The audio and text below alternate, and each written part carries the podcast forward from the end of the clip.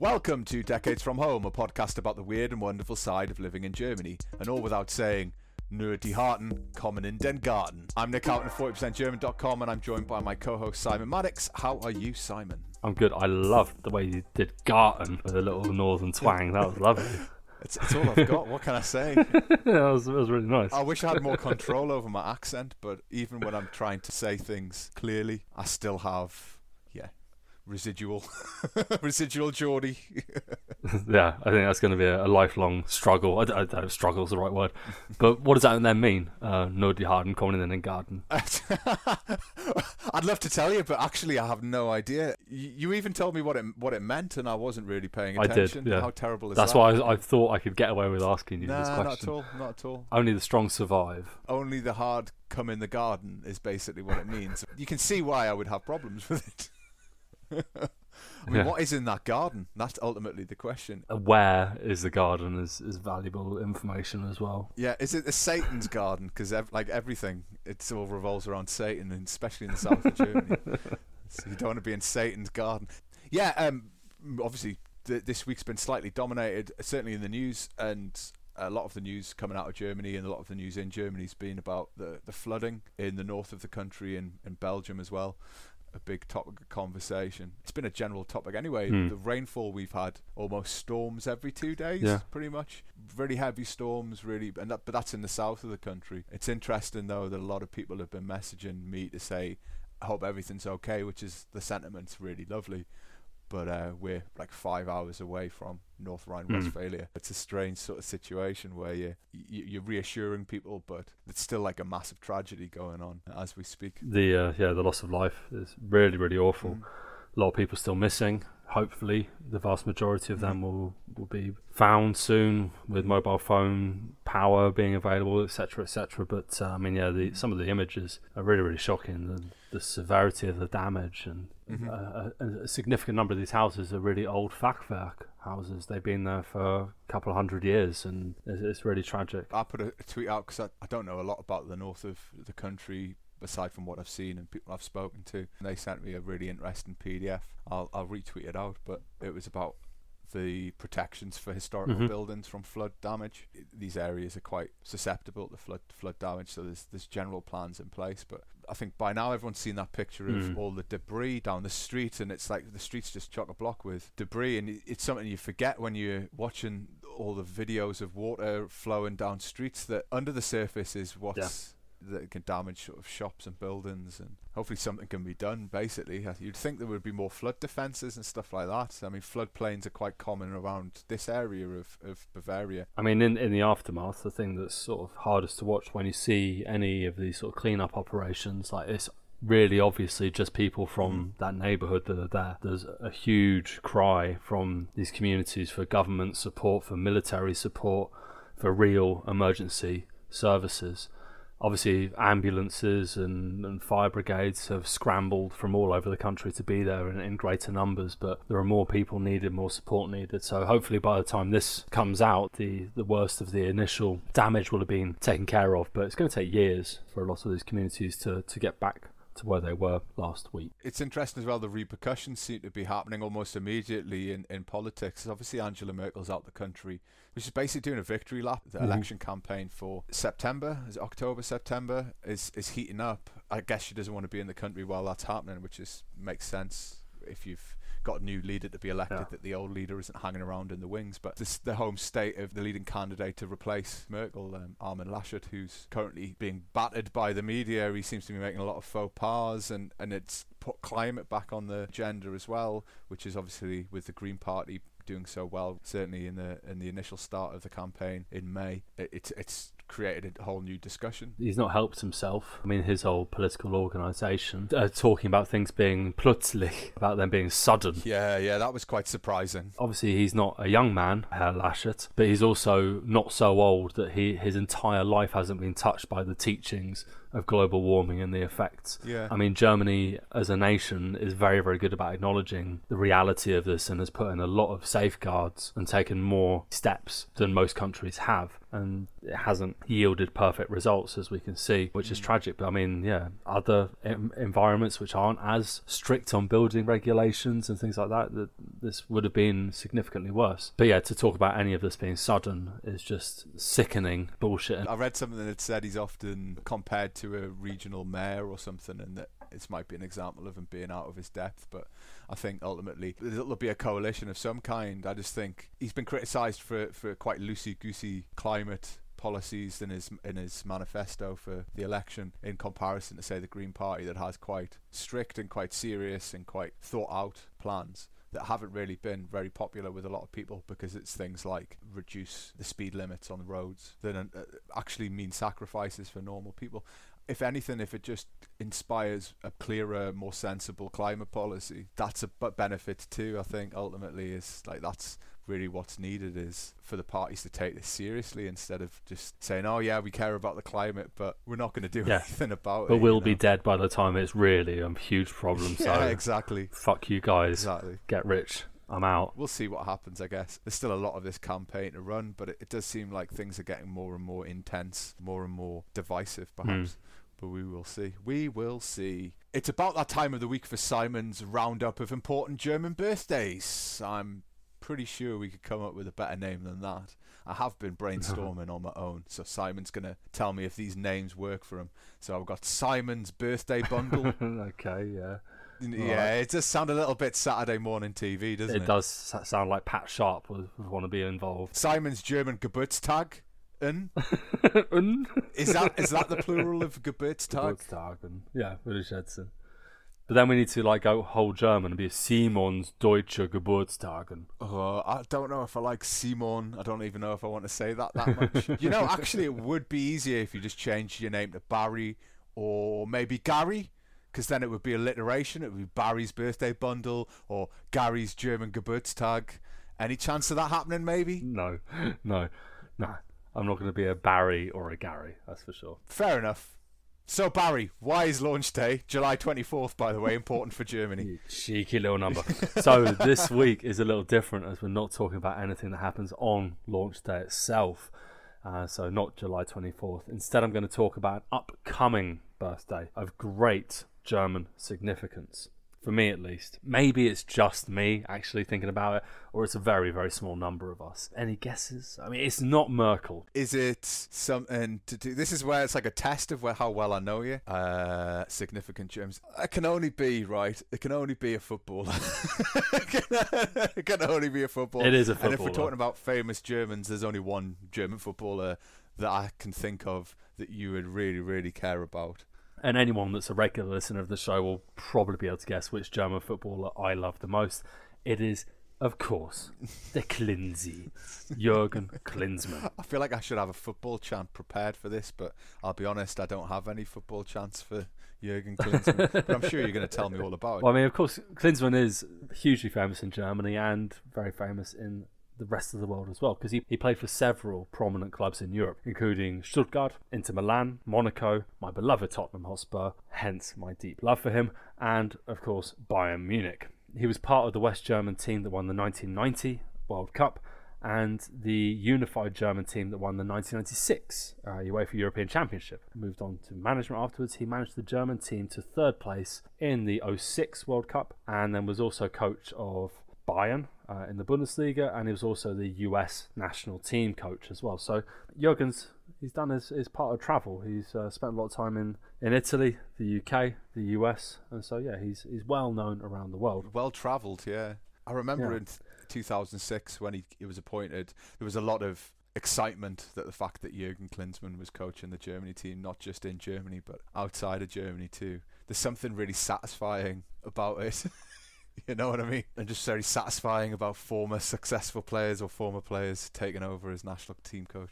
Well, of course, all of these examples do a really helpful thing, which is breaking the stereotype that footballers are just kind of like simple-minded athletes. The, there was huge intelligence required to be really successful and to move into management, especially. Not everyone can do it. But of course, coming back to Klinsmann, he moved to my beloved Tottenham Hotspur uh, in the Premier League for the 94-95 season, which is also where I started becoming a football fan. And the fans of the media were really critical of Klinsmann because of his reputation as being a diver. On his debut against Sheffield Wednesday, he only bloody scored the winning header and immediately won over the fans by celebrating the goal by diving on the ground, giving birth to the Klinsmann. And I'm sure today, I don't know who it is today if it's not him, but this is what we would shout at school, like when he Yeah. dived after scoring a goal, we'd be like, Klinsmann!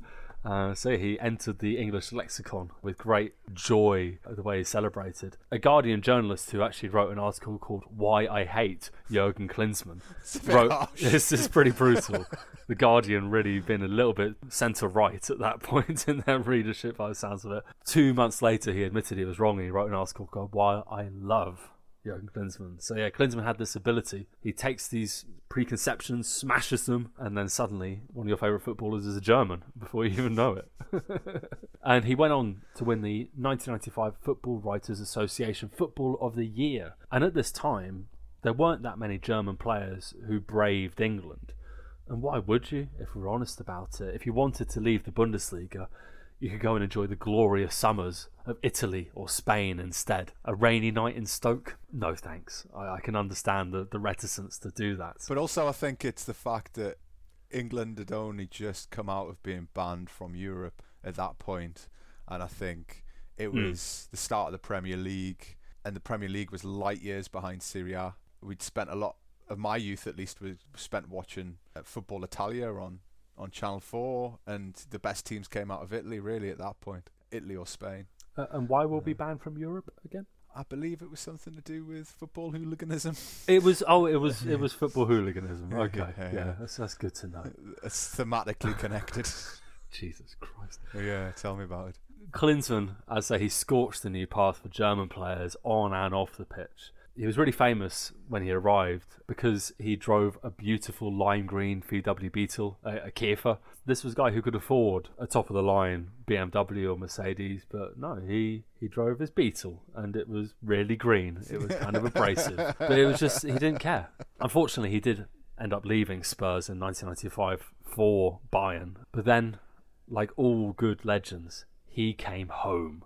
Uh, and in 97 98, he returned to White Hart Lane.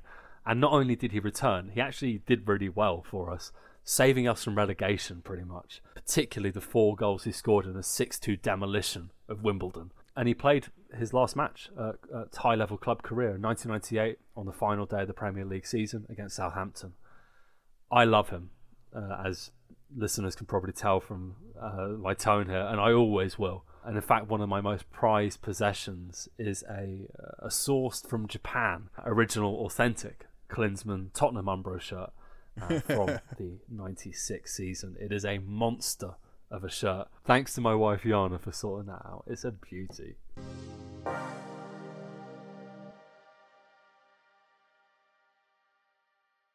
In our most recent episode, we wrapped up some of our lingering thoughts about the state of England and its football team in the wake of the end of the European Championships. They say time heals all wounds, and for the most part, that feels pretty true for this cruel twist of fate. Surely, though, when we look in our heart of hearts, we know there's still some lingering issues. How are you feeling now, Nick? Time has passed. Pre seasons are starting across the land. Are you over it? Uh, no, no. but I'm like over it in the sense that I'm not talking about it all the time. But anytime I see footage of like I saw something today and it was it was from Reddit and I forget which subreddit it was, but it was a picture of the European Championship trophy in Rome and it had like "Welcome Home" as the title. And I scrolled past it furiously. I don't want to see it. I don't need to see it. I saw an Italian fan had a tattoo of Chiellini pulling the collar of Saka, uh, and Saka was like trying to get to the cup. It's a really good tattoo, but it's like okay, you get. you know, like that image is going to be, it's just going to recur for the rest of our lives. Like, it's just the way it is. But yeah, I guess I'm. I mean, I, I feel I feel sanguine about it. I'm pretty chilled about it. Although someone someone I work with sent me an email saying we are the champions, and it's not even someone from Italy, and it was about like that we'd had a bet. I hadn't. I just sort of made a joke and I said, "Oh, we'll have a bet on who who wins," and it was sort of crowing about the fact Italy won, and I just didn't just deleted it, delete that email. just say not even going to respond to that. Uh, so so obviously obviously on the surface I'm over it, but I'm not over it. Push that button at all, and it's suddenly yeah, very sensitive. yeah, it's still very sensitive. How about how about you? Yeah, I think it's a similar thing. I, I had a, a meeting the other day, and I was introduced to this person's brother, and he was like, "Oh, so you're English?" Um, he's like, "Where are you from?" I told him. He's like, "So how do you feel about the final?" And I said some stuff about like how I, I was accepting of it, and that we shouldn't have got that far, and it's really proud. And then he was just like, "Yeah, but the Italians, like, they, they made you look really bad." It's just like, suddenly feel my blood boiling. In that way, I'd be like, how how did how did the makers look bad? Like, explain yourself. I would Yeah. I could feel my blood boiling already. Explain like, yourself. I don't need I don't need your your anemic football opinions. Either you've you got a really good point, or you can stop talking about this topic now. so we can imagine this topic is not going to be discussed particularly with anyone I know for the next six months. I think so. But then, thankfully, he asked me if I watched uh, MMA, and I talked, talked about that, and then I could sh- show off my knowledge there and not talk about football. I would have said, yeah, let, let me show you. I've been practicing my chokeholds. you have some of this. Uh, you brought up a lot of emotions. We've witnessed terrible accounts of racist abuse of the players in the England team, actions that are so utterly predictable when we're honest with ourselves. It is easy, especially after more than a decade from home, to pick up the old St George tinted specs and assume, nay, hope, that things have improved back home. The people have grown, they've moved on, elevated themselves to better fill their potential. To steal from Boris Fuckwit Johnson, that we may have, over a decade, come close to levelling up. The UK is super tolerant, I would proudly proclaim. We're so multicultural. Germany will get there, it just takes time. I've had to face the fact that I'm so utterly romantic when it comes to home, as I think a lot of immigrants and expats are. Home is where the heart is, after all. But now it's a little embarrassing to admit to my nationality. Being English, especially, is, for the first time in my experience, something I'd rather avoid discussing. Now, I don't know if this is the same for you, Nick. Do you feel embarrassed to admit your origins sometimes? not really. Not really. I don't. You're so lucky being a bloody northerner. I, d- I don't think it's a northern thing. I, I do feel like we're in a strange position as as any any migrant in any other country is that you're kind of the interpreter for for the things that your country does. And everyone's heard the stories. I'm sure many of us know an American or two who pretended they were Canadian during the presidency of George Yeah, yeah. Bush, or possibly even during the presidency of Trump. I, I think although the, the Trump the, the Trump thing was different, it felt like a lot of Americans were like, "Yeah, I am American," and fuck Trump. It instead of Yeah, like yeah. during George Bush's tenure when a lot of people just pretended they were from a different country entirely. And that's not really happened. It's not like I can pretend I'm from somewhere else. Really, I could oh, I'm Scottish, but like like anyone would know. A lot of people ask if I'm American when I speak, so I could just go, yeah, I'm American. They wouldn't know. but yeah, I don't think it. I feel particularly embarrassed to admit that I'm English or British. I think there is, for me, there's a huge difference in those two things. Me saying I'm British, no problem. I, but I do have a bit more reticence because, yeah, I mean, England has, has made some pretty. I mean, we made some pretty wild choices historically, but just living in the immediate, the immediate past Yeah. Is, is kind of embarrassing. Brexit is embarrassing to me. Johnson is embarrassing to me. How does that embarrassment manifest though? Like in what sense? Like I'm trying to think of like if somebody asks us are you English and I'm like yeah or are you British? Yeah. because they've created a culture where the stereotype of an English person is now there are two types. You have just like gammon Brexiteers like red face screaming, or you've got like Mm. hooligan drunk in the street yobs. And there was a, a large part of my life where I was fine having that connection to being like drunken hooligan culture. Like it's not something I did, so I didn't ever feel touched by it. But we we spoke before. We've seen a lot of people saying really critical things about the, the country as a whole because of the actions Mm. of. I mean, not a, a significant number. There's a lot of people like that in England. But yeah, I think for the first time I was like, it's just it's just embarrassing. It's just a shit show that's going on over there, and there's nothing I can really point to at the moment. Be like, yeah, but look at that. I, I can I can talk about Harry till the cows come home, and I'm fine in that territory. But when it comes to anything else, nah, not so much. Remember, remember what I said last week though. There's there's things to be optimistic about, and I had a very long conversation with my brother where he made us think a bit more about the reality. You know, it is he works for a community charity, and the work they're doing is is way more in connection with the ethos of the England team than it is with mm-hmm. the the ethos of the government or the people who were smashing up places. I think it's for me. I think it's it's well, it's just the reality, isn't it? And you see it online. A lot of people just can't take any negative. Certainly from Europeans or people like ourselves, we're we're the elite. You know, we're the sort of European elite, uh, lefty elitists or whatever they like to call us. So they're not going to really listen to us. But uh, we do drink too much and we do act in a antisocial way. Certainly in in a lot of environments, but we also don't. You know, there's places I've seen English tourists where they're not the lager lout stereotype that you have. And most people don't speak to me as if I'm a stereotype. I think most people, I don't really talk about me being English either. I don't really, if I introduce myself, I just say who I am, and people might ask. But most people still have quite a positive perspective of, of Britain and England as a whole, thanks to soft power element of British society where a lot of the culture's cool and interesting and people like it and also, also Rosamund Pilcher has been writing books about uh, Cornwall for yeah well, for an entire life, which means that everyone's got this in Germany's got a romantic view of. Well, they've got the reality that they see in front of them, and then they're like, yeah, but there's Cornwall, you know, Cornwall's quite nice. So that sort of plays a plays a part in it. But I think this is sort of the root of my problem is that whoever's running the PR for the country has sort of lost. Obviously, Brexit took away that that need uh, to sort of really show a good, solid, balanced country to the rest of the world. We can just be fucking wildmen, like cowboys, being like pew pew pew. Look at us, we're liberated, we're free, and that's not what I grew up in. It's not a culture I grew up in at all. Where it's like, ha ha, we've won, you've lost. Like there was that in sport, but nothing else. Like, everything else was kind of collaborative. And for the first time in my life, it, obviously England is putting itself first. Britain is putting itself first, whether they like it or not, in all the all the nations contained within. I'm sure it's a lot more embarrassing for the Scottish and the Welsh and the Northern Irish than it is for me as an Englishman at the moment. well, I think any time you ask a Welshman or a Scotsman, and, and if they're on holiday, if they're, they're English, they'll just they'll bristle. Ultimately, yeah. most people don't really pay attention to what happens in other countries, and I think the truth of the matter is, take this this week as a good example.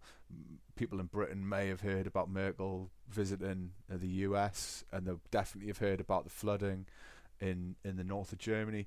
But really, I mean, what else do they do they mm. know about? It's the same here. Most people have a very unnuanced or a very basic understanding of what Britain is, but more to the point, what England is. The fact that people will just talk about England when they mean Britain. I had a back and forth on Twitter. The uh, was it last week or something like that when someone had said, and I'm not sure mm-hmm. which whether German or whether they're American. I have no idea.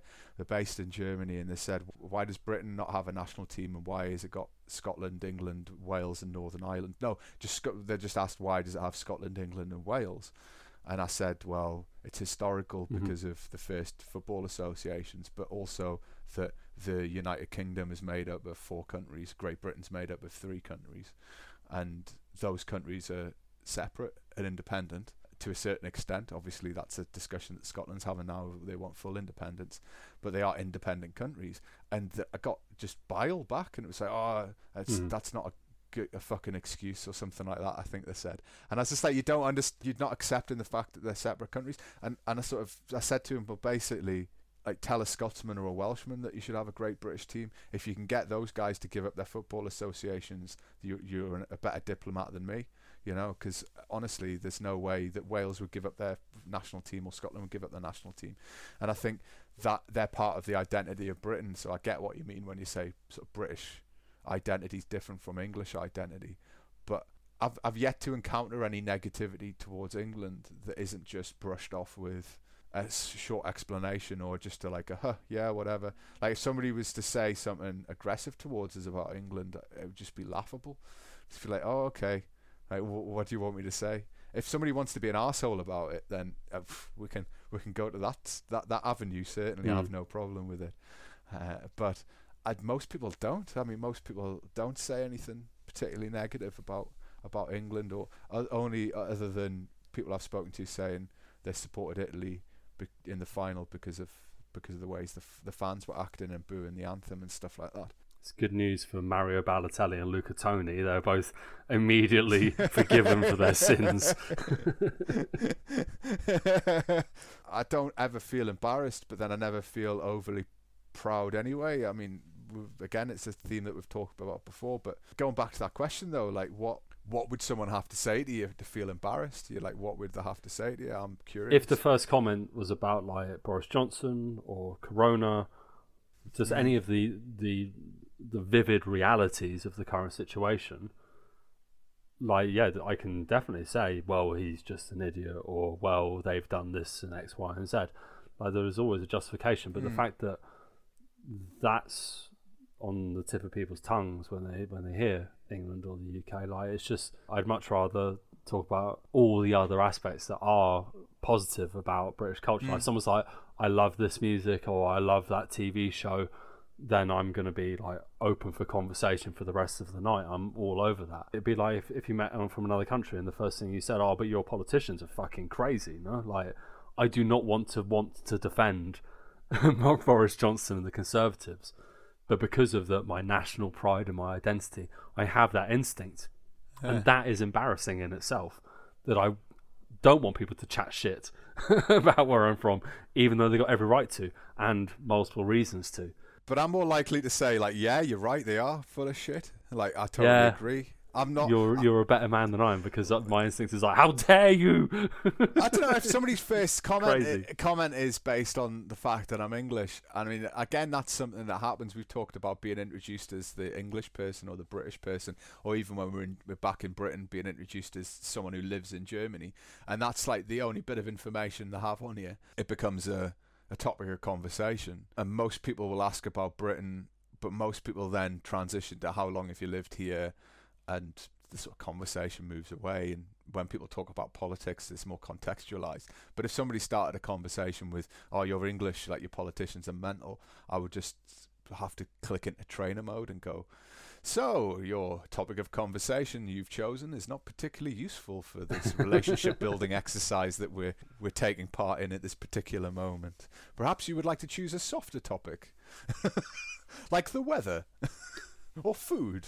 Uh, that would be my thought. But I don't know. I just I feel like I don't feel like I need to hide it. And again, I think that's partially because I identify more as someone from Newcastle. Like there's plenty of times people I'll just say like I'm from the Democratic Republic of Newcastle, and, and people will laugh, and that's the sort of end of the discussion. But I guess it's different. see i i do do things to hide where i'm from like if i'm on the yeah if i'm on if i'm on the underground and my wife phones me i'm going to speak exclusively in german Mhm. on the phone because i don't want everyone to be like why is he speaking english but Mm. i will take those kinds of steps to not like out myself immediately I'd rather have people being like, "Oh, he's speaking German poorly," as opposed to, "Oh, there's an English guy."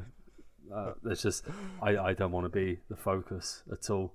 Again, that's the Victorian child in me, uh, seen but not heard. no, I get that. I, you don't want to make a you don't want to make a scene, and I think Yeah. I think that comes from a, a similar feeling of certainly living in Nuremberg, gotten on trains at a certain point in the year and seen it filled with English speaking businessmen or Mhm. from America or from the UK, and they're, they're always super loud and they're always super annoying and they always say the stupidest things in the loudest voice. You recoil from that and you're like, no, I'm Yeah. not an expat. I'm not like a someone who's here for the temporary. I'm not here on business. I actually live here and this is my life. So I can I can sort of see why you would recoil from that. But I, I like to speak German badly on trains. That's way more fun.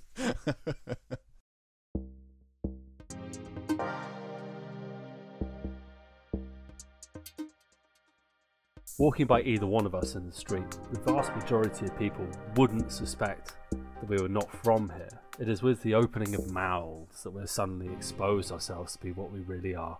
British guys trying our best to learn the language and integrate. As we both live in the rolling fields and forests of Freistaat, Bayern, we are not always surrounded by residents and baristas that speak flowing natural English. We're not Berlin down here, And both of us really love that fact. Yeah, when people talk about living in, in Germany, a lot of the focus is on Berlin because that's the, the highest density of English people. There is actually a website you can use uh, to find out how many people from your hometown live in Berlin. And it works for English towns and cities as well. So I know there are seven people born in my hometown who are registered in Berlin. So hello, people from Guildford living in Berlin, all seven of you. I need to check that out. But I mean, of course, we're talking about two different countries a lot of the time. People use that phrase to talk about the difference between Bavaria and Berlin. Do you think there are any problems with the sort of the Berlin bubble? Countries is an interesting word because the word for that people often use is Länder when they talk about the states, and they and that directly Mm. translates as countries. So they talk about 16 countries in the 16 states of Germany, and I think that's Yeah. pretty accurate. We've already mentioned just before about people texting to see if we're okay because of the the flooding in the north of the country, and you have to sort of explain, oh, actually that's a million miles away, or like mentally, and and it's five hours away physically from where we are. Uh, so I think there is a, a, a thought that Berlin is Germany. And I think people are often surprised when they travel to the Mm. different states and they realize, oh, like Berlin is a different idea of Germany, different concept of Germany from, from the other states. And I think between Yeah. there's probably the greatest distance between Berlin and and Bavaria. I think that the, the south is definitely it just has a different rhythm, different attitude. And I think if you're a tourist in either place, whether you're you come for a week in, in Bavaria or do a, some time in Berlin, your experience is going to be pretty much the same because the way that Germans interact with tourists is, is, is very positive, very welcoming, very open. It's only really when you start like living in these communities, I feel that you really sort of get to know the truth. It's like a tourist going to London for the weekend, coming back being like, "I love London." It's like that's nice, Yeah. but you might not actually love the reality of it. Yeah, a visit and and, and life there are two very very different and separate entities. But I think yeah, of course, when we think about like the media, it's all very Berlin focused, very very north focused. So Nord Rhine-Westfalen, where the flooding has happened, this is the largest metropole in Europe. Uh, over 10 million people living there across the cities of Dortmund, Düsseldorf, Essen, the whole of Wuppertal, etc. Like this is a, a, massive piece of, of European population. And so it's only natural that a lot of the focus is there because a lot of stuff is happening there. And of course, there is the separation that, that Bayern wishes upon itself as well. It, it doesn't Yeah, really want to be part of the Well, party. it's the Freistaat, Um, right? Hence Freistaat, exactly. Yeah. it's it's different. It does feel different coming coming to Bayern and, and traveling around Bayern than traveling around other states for sure. Visually, it looks different. I think the the culture's slightly different. The some of the language is slightly different. It does feel like a different country a lot of the time, for sure, for sure. I mean, I, I spent all my time in my youth in, in northern Germany, and there, as you say, it looks very different. The architectural style is totally different. Culturally, I mean, of course, there's a massive agricultural influence on the way that life is lived. It's about tradition uh, and, and the kind of culture that we've spoken about in previous episodes with Trachten, Dirndl, and Sovas. These are all very much alive and well and thriving down here. This sort of connects loosely to what we were talking about a minute ago, where I think a lot of Germans, when they go abroad and be like, I'm from Germany, they're also pretty annoyed when they're dealt with, oh, okay, Lederhosen and Brezel and, and, Blasmusik. Schultanz. like, that's not, that's not Germany. Like, no, I'm from Bremen. Like, we're an industrial town. It's, it's nice, but we don't have any of that shit. So yeah, these stereotypes are, are just detrimental. So I'm gonna just go straight into that, having criticised stereotypes. Uh, when we talk of Bayern, what images come to mind? Well, oddly enough, uh, uh, beer, uh, pretzels. No, um, the it's like home. That's what I think about when I think of. Bayern. It's like where I, it's my home. It's where I live. It's where all my stuff is. You know, as I've said, the different images of Bayern basically a more nuanced understanding. There's there's Munich, obviously, which is sort of this beautiful capital city with some beautiful architecture and and um, a lot of the culture and a lot of interesting stuff happens there for sure. The Munich Bavaria. There's the Nuremberg Bavaria, which is a little bit more. It feels more like a Stadt. I always feel like Mhm. Munich's more like a museum with like people living in it, whereas Nuremberg feels like a real city, you know. And Augsburg feels like a living in a little village, but it's a city. It's just very cu- cutesy and sort of nice and generally friendly. And I've read recently that Augsburg has the lowest Yeah. crime figures of any city in Germany, or it might be any city in Bavaria. I have to double check, but Bavaria as a whole has very low crime. The image I'd have is is partly the Yeah. sort of Volksfest, Dorffest thing of the long beer benches and and the Blasmusik, walking through nice little villages in the summer and then hearing the wafting sounds of someone playing a trombone. it's quite nice. But also like the mountains. I also also think of the the area around Garmisch-Partenkirchen or the Mhm. area around Neuschwanstein, which is some of the most beautiful countryside you'll ever see. And these lush green fields and mountains and stuff like that. So it's all sort of mixed together. It's yeah, those are the sort of things I think about. And obviously, uh, Pfefferbritz. I mean, it's it's hard to to summarize. This this is a huge place as well. yeah, Um, yeah. We went away two weekends ago, and we we've been driving for two and a half hours before we even left the state. Uh, they're like, "Oh, okay, we're Yeah, finally out of exactly. Bayern." I'd be like, "What? Are we not? We're not even there yet." Oh God!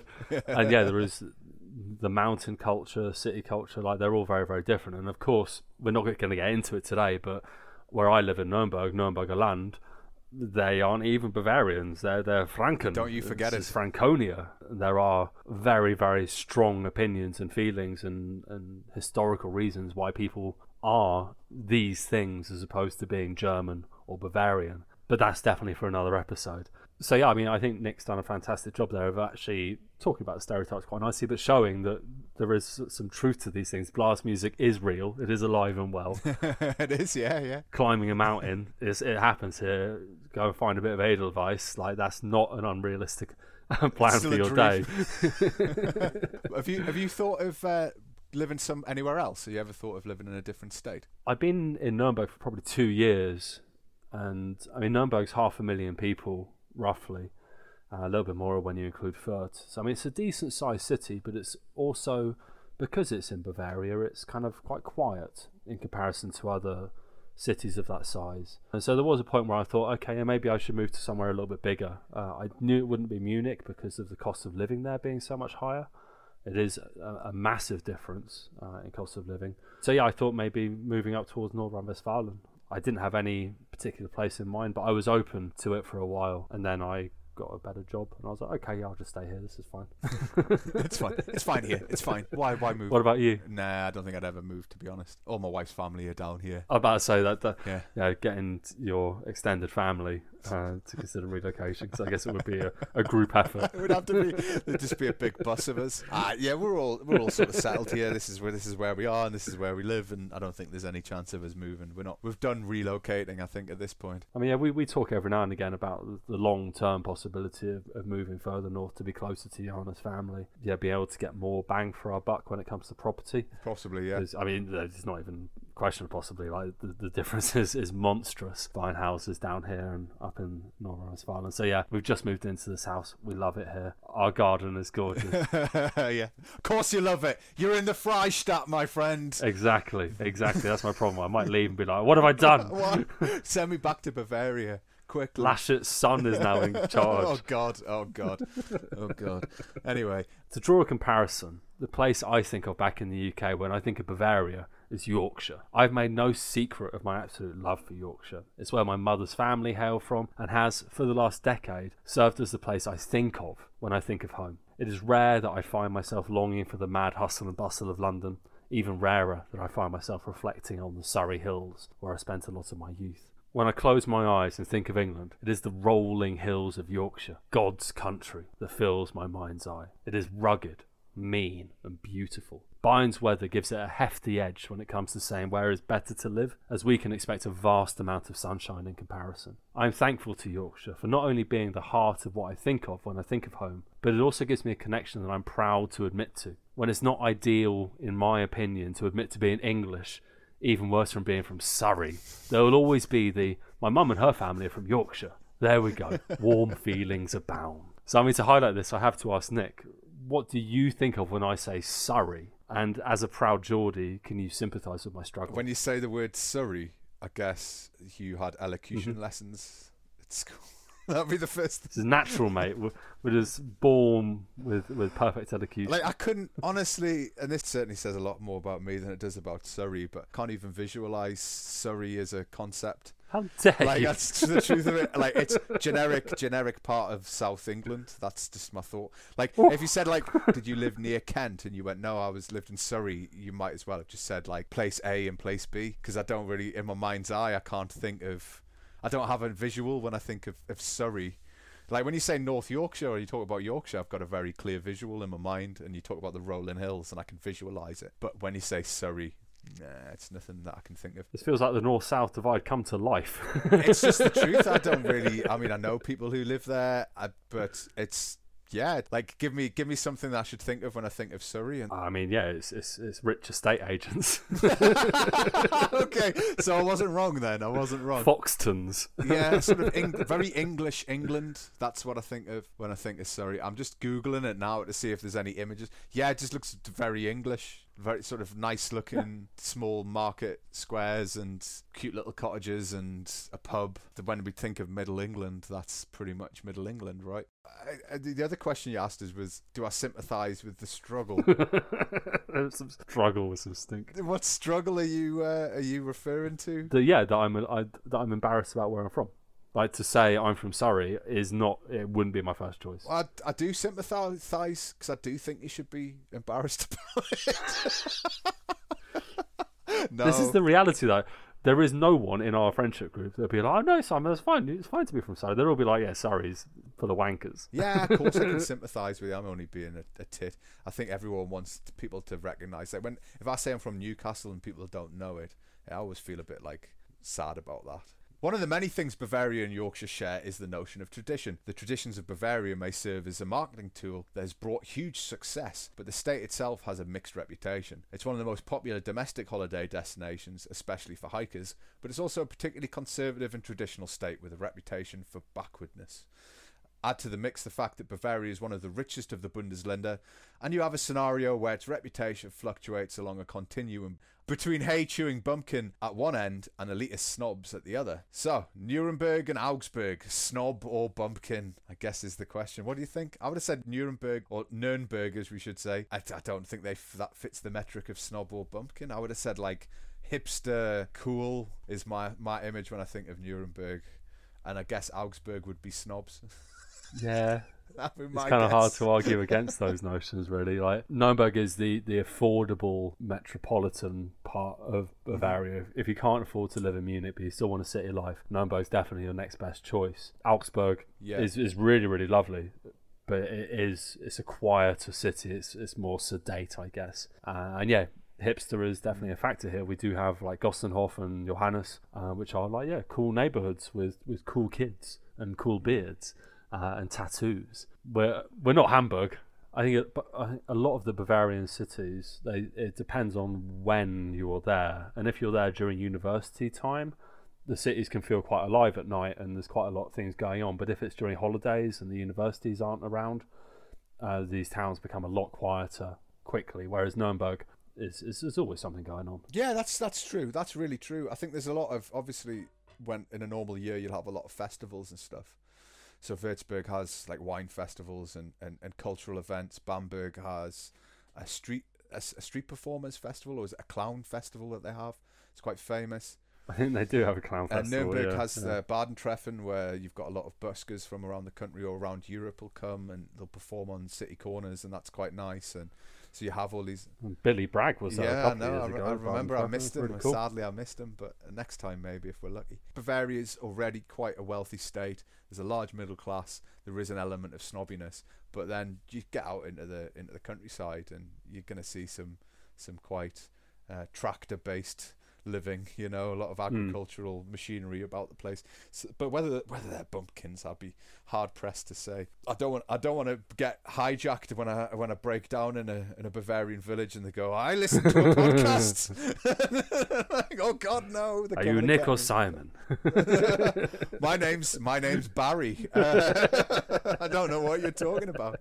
If I travel into the countryside in Bayern, I'll certainly begin to hear imaginary Blasmusik playing softly in the distance as hardy-looking country folk trundle past on various forms of agricultural machinery. Should I drive to Munich, I'll quickly be consumed with a fiery rage as I'm accosted by numerous aggressive drivers, flashing their lights and indicating for me to move out of their way. The explanation for their selfish behaviour being the letter M on their number plates, indicating they reside in Bavaria's capital. So, quick question And Do you think that the fact that license plates tell other people where you live in a roundabout way is dangerous for forming prejudices of other cities or places? Yeah. Of course, here in Germany, your number plate does have a town indicator on it. So M for Munich, N for Nuremberg. When you're driving here and you see a Munich number plate, it doesn't matter where you are in the city or on the road, you're kind of immediately like, okay, they're going to do something very self entitled in a minute. A lot of the cars that Nick mentioned, the ones that are coming down the fast lane at the motorway, blinking and flashing, are top of the range BMWs, Mercedes, and Audis with M plates. Uh, there is a, a, a certain self entitlement that is special, I think, there.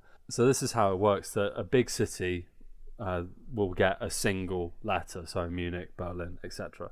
Uh, a smaller town, a smaller city, or a big town might have two, and then the villages will have three.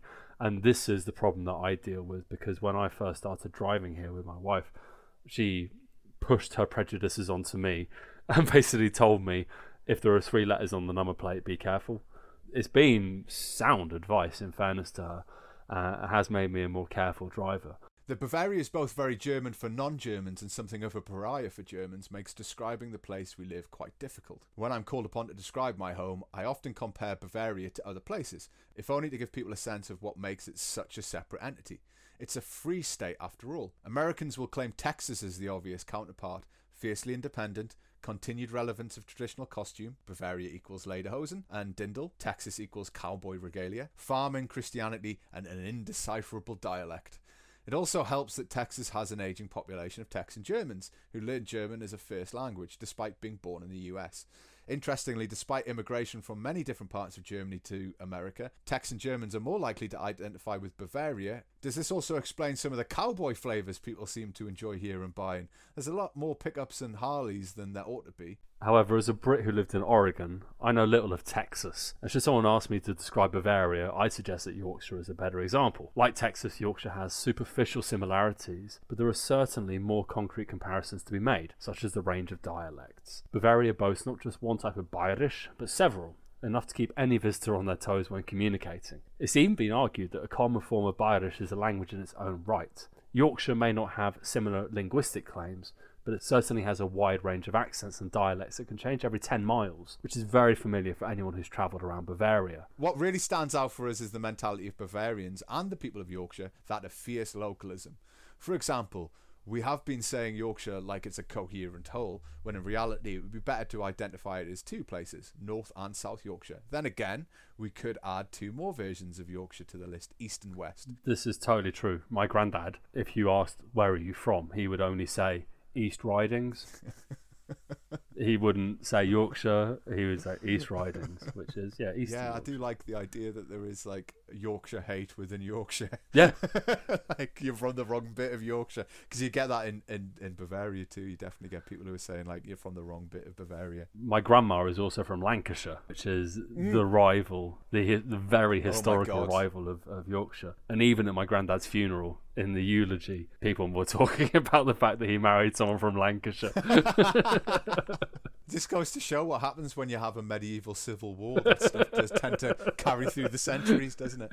Dear me. Within the Yorkshire whole, these invisible differences are vitally important. Every area of Yorkshire has its own identity. For instance, the towns and cities of West Yorkshire have a lot in common, but you would be taking your life in your hands if you were to tell a person from Huddersfield that they are similar to the people of Leeds. The same can be said for Bavaria. Ask someone from Nuremberg about the difference between themselves and the people of Fürth, and you'll be provided with a fairly comprehensive list. It might be imagined that these two Bavarian cities are like chalk and cheese. In reality, to the outside observer, it's almost impossible to tell the difference between the two. Visitors may not even know which one of the cities they're in, since the two are only divided by an invisible Stadtgrenze city border. I say it's invisible, there is a sign that says Stadtgrenze, and there is a, a new bond station. there is yeah, a sign. A very horrible, horrible street. streets. Ask the the citizens of these two Franconian cities about the rest of Bavaria, and they might argue that they're nothing like their cousins in Munich. Yet all it takes to bring these supposed different Bavarian cultures together is to introduce someone from out of state. Then we would see that the Bavarians are more than willing to unite, if only to take the piss out of everyone else. Yorkshire is no different. the worst part of Yorkshire will always be considered superior to the best parts of any other part of the UK, or the world for that matter. Not all comparisons are helpful, of course. Bavaria isn't really like Yorkshire or Texas, except in order to help others understand the place I call home. Bavaria is hard to quantify because it holds a strange position of both typifying everything non Germans know about Germany, while simultaneously not being considered very German by the Germans. Despite this, Germans from outside Bavaria still prefer to travel and holiday here every year.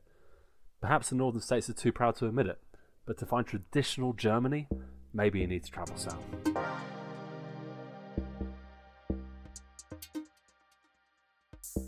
We've been talking about Bavaria and its relationship with Yorkshire, so if you do feel inclined to head south, here are the most beautiful towns in Bavaria according to theculturetrip.com. So, the first on the list, Lindau.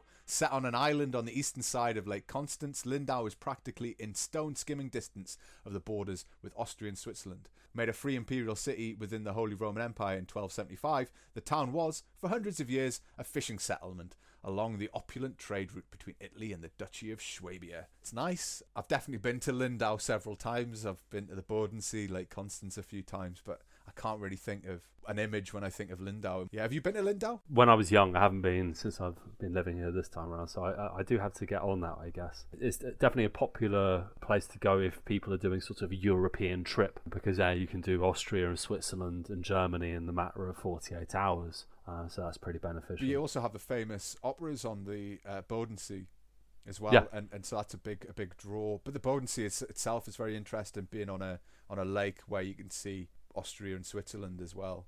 Mm. And, and it's all sort of controlled by different policing agencies. They've segmented the the body of water into different sections for to be patrolled. And I mean, it's a nice it's a nice place to go for, for dinner. It's a nice place to visit for a day. Go for a swim in the in the Bodensee, and you'll have a good time. I'm sure. Next up, we have Garmisch Partenkirchen. If you fancy a proper taste of the great Bavarian outdoors, make for Garmisch Partenkirchen, a town, as its hyphenated name suggests, created from the merging of two villages for the 1936 Winter Olympics. Both places are set against a dramatic backdrop of alpine peaks, and each retains its own character, old world and modern respectively. I watched the first England game of the tournament this year in Garmisch Partenkirchen for bizarre reasons, but it meant that I was there recently, and it is a beautiful place. It's a beautiful town. It's very, very Bavarian. It looks very Bavarian. The houses Mhm. have got very traditional style, and then you just slightly move your head up, and then you've got the Alps, and you're just like, oh my god! And it sort of surrounds the town, and you just feels it does feel very, very Bavarian. The only downside to Garmisch Partenkirchen is it's renowned for its horrific traffic jams, which uh, we got stuck in Hmm. as we drove back because it's a, th- a, a- a through line through the Alps to sort of go for people who are going skiing or going hiking. So it's always busy with traffic. But the town itself Yeah. is is fantastic. I had had quite a nice a nice cup of coffee. A nice cup of coffee and a sandwich in one of the cafes. It was yeah, it's a good place. And then hmm. watched watched football with twenty five Croatians. It I mean, was- this is normally the go to place for people from Munich. but it's definitely uh, worth a visit because it you do feel very Bavarian while you're there. Yeah, there's absolutely no way you could leave that place and be like, oh, that was, wasn't as Bavarian as I'd hoped for. I wish it was more Bavarian. Yeah, no, definitely had that. Next up, we have Füssen, one of the finest vacation destinations in southern Germany. Füssen has a history spanning 700 years, like a lot of Bavarian cities. The the Romans did come here first, and has been on the map of must-visit Bavarian places for centuries. It's at the southern end of the tourist-loved Romantic Road, or Romantische Strasse, which runs for 400 kilometers down from Würzburg. With its picture book scenes of beauty, lakes, vineyards, and time honoured half timbered homes, with window boxes erupted in displays of floral pink. It is a very, very nice area. Have you been to Füssen? yeah, yeah, I went to Füssen when I was, um, yeah, my first time in Bavaria. We did like a, a Bavaria tour, did quite a few of these, uh, and Füssen was one of them. Yeah, it's, it's, it's lovely. Yeah, I haven't spent a lot of time there. I think I've only been there once. But again, it's they sort of great for day trips. Just get a Mm. bit of cafe and cook and sit in the sit in the street in the sun. That's what you want in a traditional Bavaria. Next on the list, we have Regensburg, uh, which is the vibrant medieval town and now a UNESCO World Heritage Site on the banks of the Danube.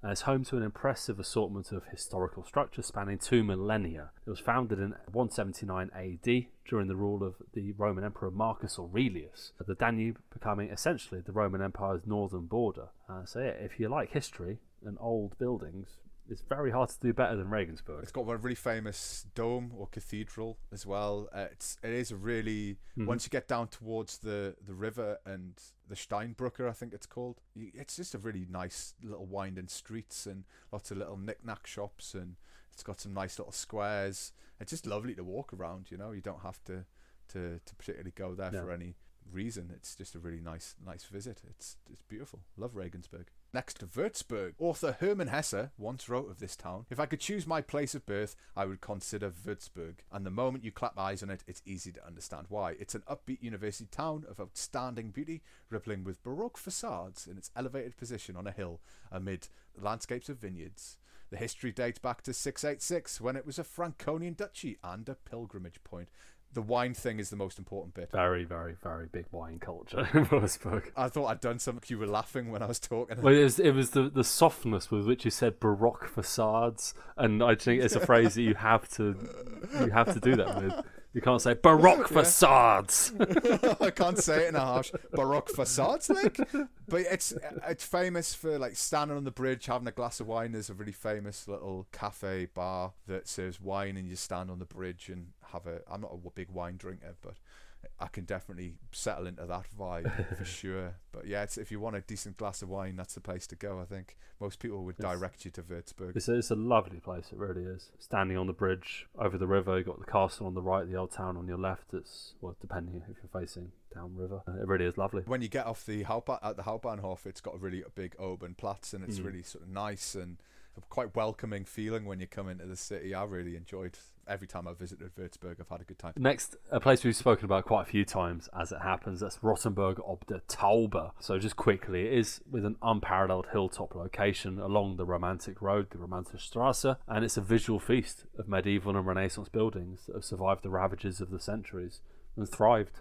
Uh, it's, it's a lovely, lovely spot. And they sell massive slabs of Leberkäse, which is really important to remember. Although obviously Simon I'm would good. find Yeah, that disgusting. It is. Well, yeah. I mean, it's the most touristy, touristy spot. If you type in to Google Germany or pictures of Germany, it'll be one of the first images you see. Will be of the the shot of the center of Rothenburg ob der Tauber. Okay, Bamberg, a fascinating town with an Altstadt that has been anointed by UNESCO as a World Heritage Site. So many World Heritage Sites in Augsburg's a World Heritage Site too. Yeah, Just, just, just so you know.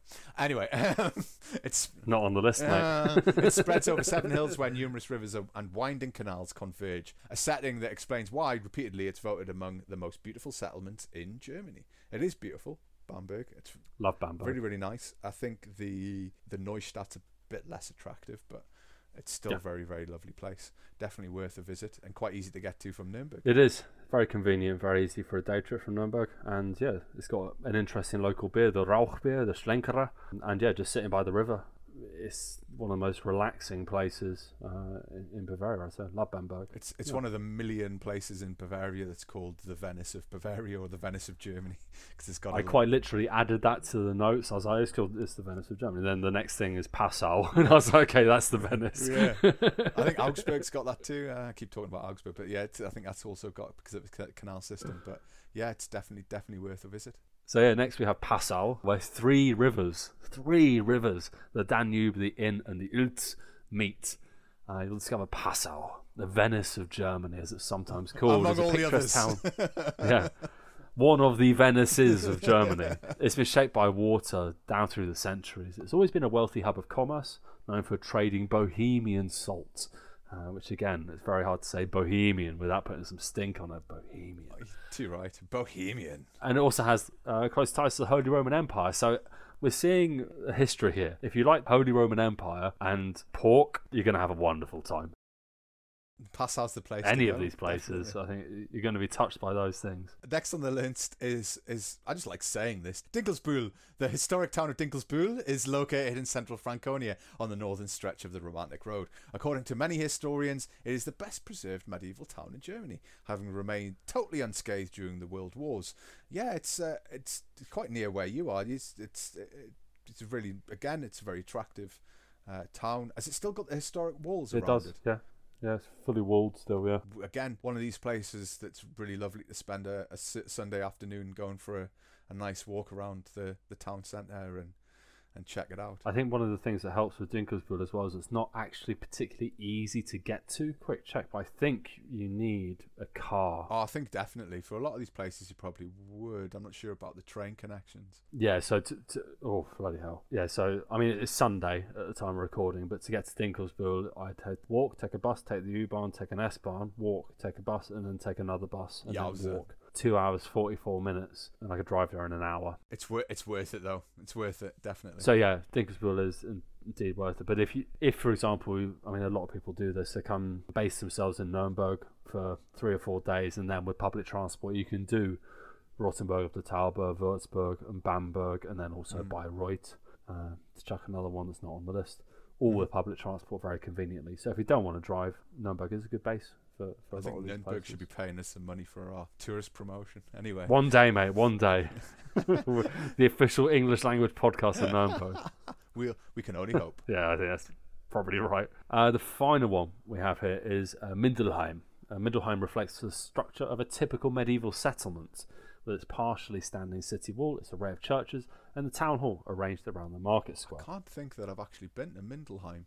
Again, it's it, the the sort of towns because of the architecture and the style and the way they're arranged because they're they're often quite like they're often founded at the same time, and so you have like a Mm. similar sort of setup for a lot of a lot of places. The architecture is often the same. So if you looked at a picture of Mindelheim, you might you might wonder what's the difference, but it does have it does have like a really beautiful town centre. It's quite famous for its town centre. I think it's famous for its Christmas market as well. But then again, you could say that about a lot of towns in. Bavaria. is like they're, they're very famous for the Christmas market. It just feel like you just throw a stone and you'll find some like a beautiful place to visit. It's very hard to visit something that's not an attractive town or city in, in Bavaria. They all they're all often got quite lovely market squares or a nice Rathaus. Yeah, it's lovely. It's lovely. Come to Bavaria now. Please put some money in our pockets, Bavarian Tourist Board. Hello, zusammen. That brings us to the end of the show. Thanks for listening. A thank you to everyone who's been retweeting the show. Don't forget to give us a rating if you're using the Apple Podcast app or any other app if they give you the option to rate us. A quick shout out to Snooker, Maurizio, and Marin for spreading the word on the podcast. Always appreciated. If you'd like to share the show, don't forget to tag us using the hashtag Decades From Home, all lowercase. As ever, if you have any questions, feedback, or maybe an article or topic you'd like us to cover, you can tweet Simon on at Decades From Home, and you can tweet me at 40% German. You can also get us on 40%German at gmail.com. If you have time, take a look at 40%German.com. Weekly articles are up every Saturday. All that's left to say is thanks and bis zum nächsten Mal. Tschüss.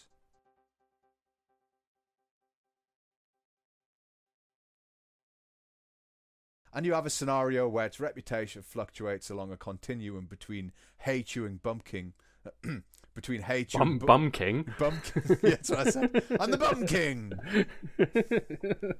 Between hay chewing bumpkin at one end and elitist snobs at the other.